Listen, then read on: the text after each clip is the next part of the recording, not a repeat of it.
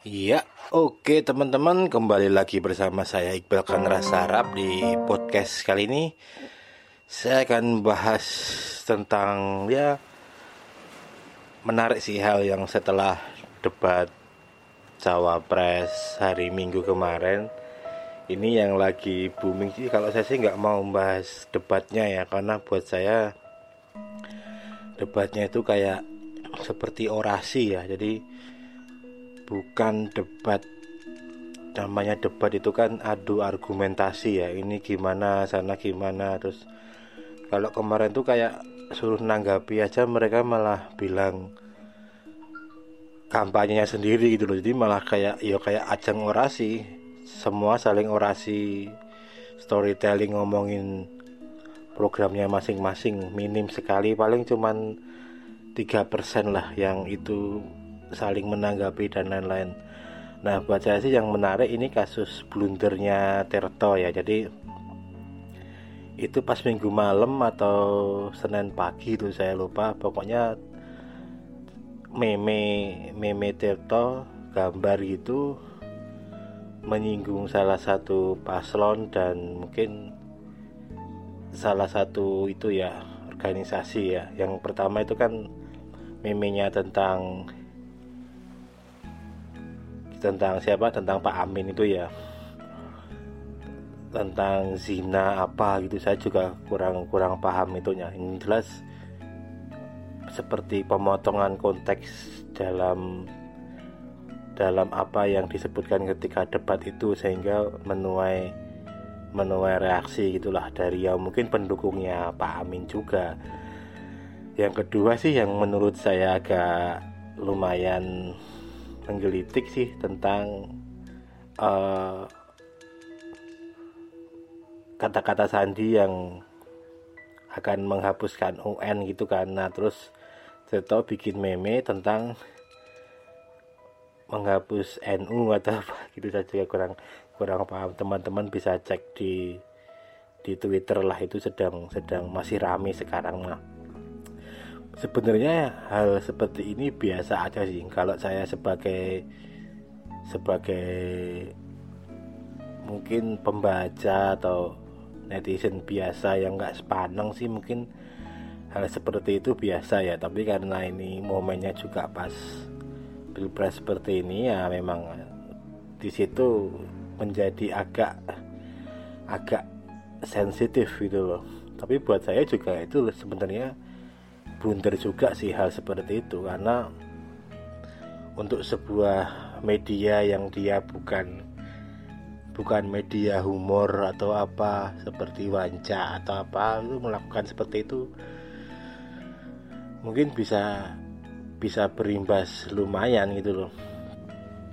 Apalagi kan Terto terkenal dengan media yang suka konfirmasi tentang berita ini hoax atau enggak juga investigasinya juga lumayan. Untuk saat ini kalau saya sendiri ya saya pribadi sih enggak mengurangi kepercayaan saya untuk membaca Tirto seperti itu. Tapi mungkin bagi sebagian orang akan ada efek seperti itu karena terutama sih kalau saya yang menyinggung tentang NU itu ya mungkin ya kita mengingat NU kan organisasi terpaling wah paling besar itu loh cara di Indonesia itu saat ini ya.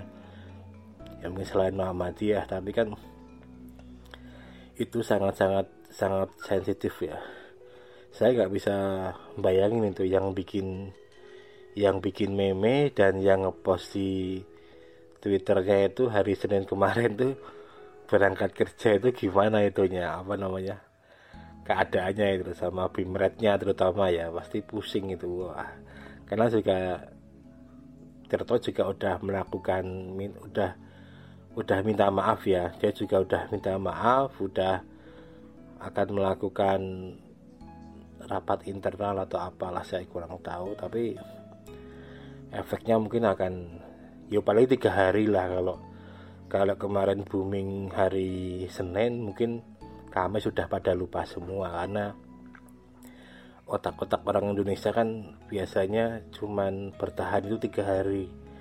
Itunya case-nya di otaknya itu. Jadi mungkin lupa tiga hari paling lama eh paling cepet dan paling lama itu mungkin tiga bulan. Jadi buat saya biasa aja sih. Kalau saya sendiri sih tadi nggak nggak akan ngaruh kalau saya untuk tetap membaca Tirto untuk hal-hal yang berbau investigasi dan lain-lain ya. Karena tetap lumayan lumayan menarik ya Tirto sampai saat ini daripada detik yang sekarang udah menjadi situs ads kan detik terus Tribun juga udah menjadi situs ads.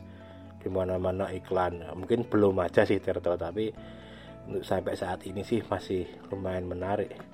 Ya ini sebenarnya uh, pelajaran juga sih buat teman-teman media yang mainstream ya. Jadi media yang gede emang dia fokusnya ke hal-hal seperti itu ya. Untuk me membuat sesuatu itu emang harus ada tim verifikasi yang 24 jam ya. Mungkin tim verifikasinya pas jam itu udah tidur atau gimana karena kan malam kan itu. Jadi mau nggak mau memang harus approval dulu ya hal apa pun di sosial medianya di apanya karena juga maupun di sosial media maupun di websitenya yaitu masih satu kesatuan. Dan kalau nantinya menyalahkan desainer gambarnya dan adminnya juga sebenarnya nggak nggak etis juga sih karena semua kan satu kesatuan kan itu. Ya emang harus ada rapat internal itu mereka dibahas ini blundernya di mana ini ya nggak verifikasi mana. Wah walaupun sebenarnya kartunya Terto itu kalau saya bilang sih jelek ya. Gambarnya Terto itu masih jelek. Saya masih seneng kalau masalah grafis gambar itu beritager ya itu buat saya masih keren lah infografisnya gambarnya kartunya itu lebih keren. Kalau Tirto ini jelek kalau saya bilang kualitas gambarnya itu kayak bener-bener kayak cuman pakai paint itu loh ngerjainnya tapi ya mungkin ciri khas mereka seperti itu sih.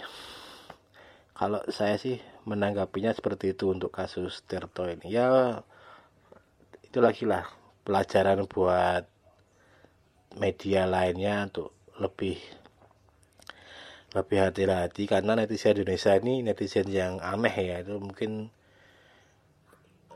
apa namanya itu tingkat keanehannya itu sangat-sangat signifikan dulu mungkin kalau kayak New York Times atau apa itu kalau usernya orang Indonesia semua atau CNN itu mungkin mereka juga sepadang semua. Tapi kalau media-media Rusia itu mungkin cocok sih kalau marketnya orang Indonesia. Tapi kalau yang Amerika apa-apa itu mungkin nggak cocok sih. Mungkin bisa sepaneng mereka kalau usernya kayak orang Indonesia semua kayak netizen Indonesia semua oke teman-teman kurang lebih seperti itu ini menarik kita lihat aja ini pergolakan ini sebulan lagi Indonesia melakukan pemilihan untuk presiden semoga semua berjalan lancar dan semoga menarik Oke, sekian dulu teman-teman. Kembali lagi di podcast-podcast saya selanjutnya. Selamat pagi, siang, sore buat teman-teman semuanya. Salam olahraga.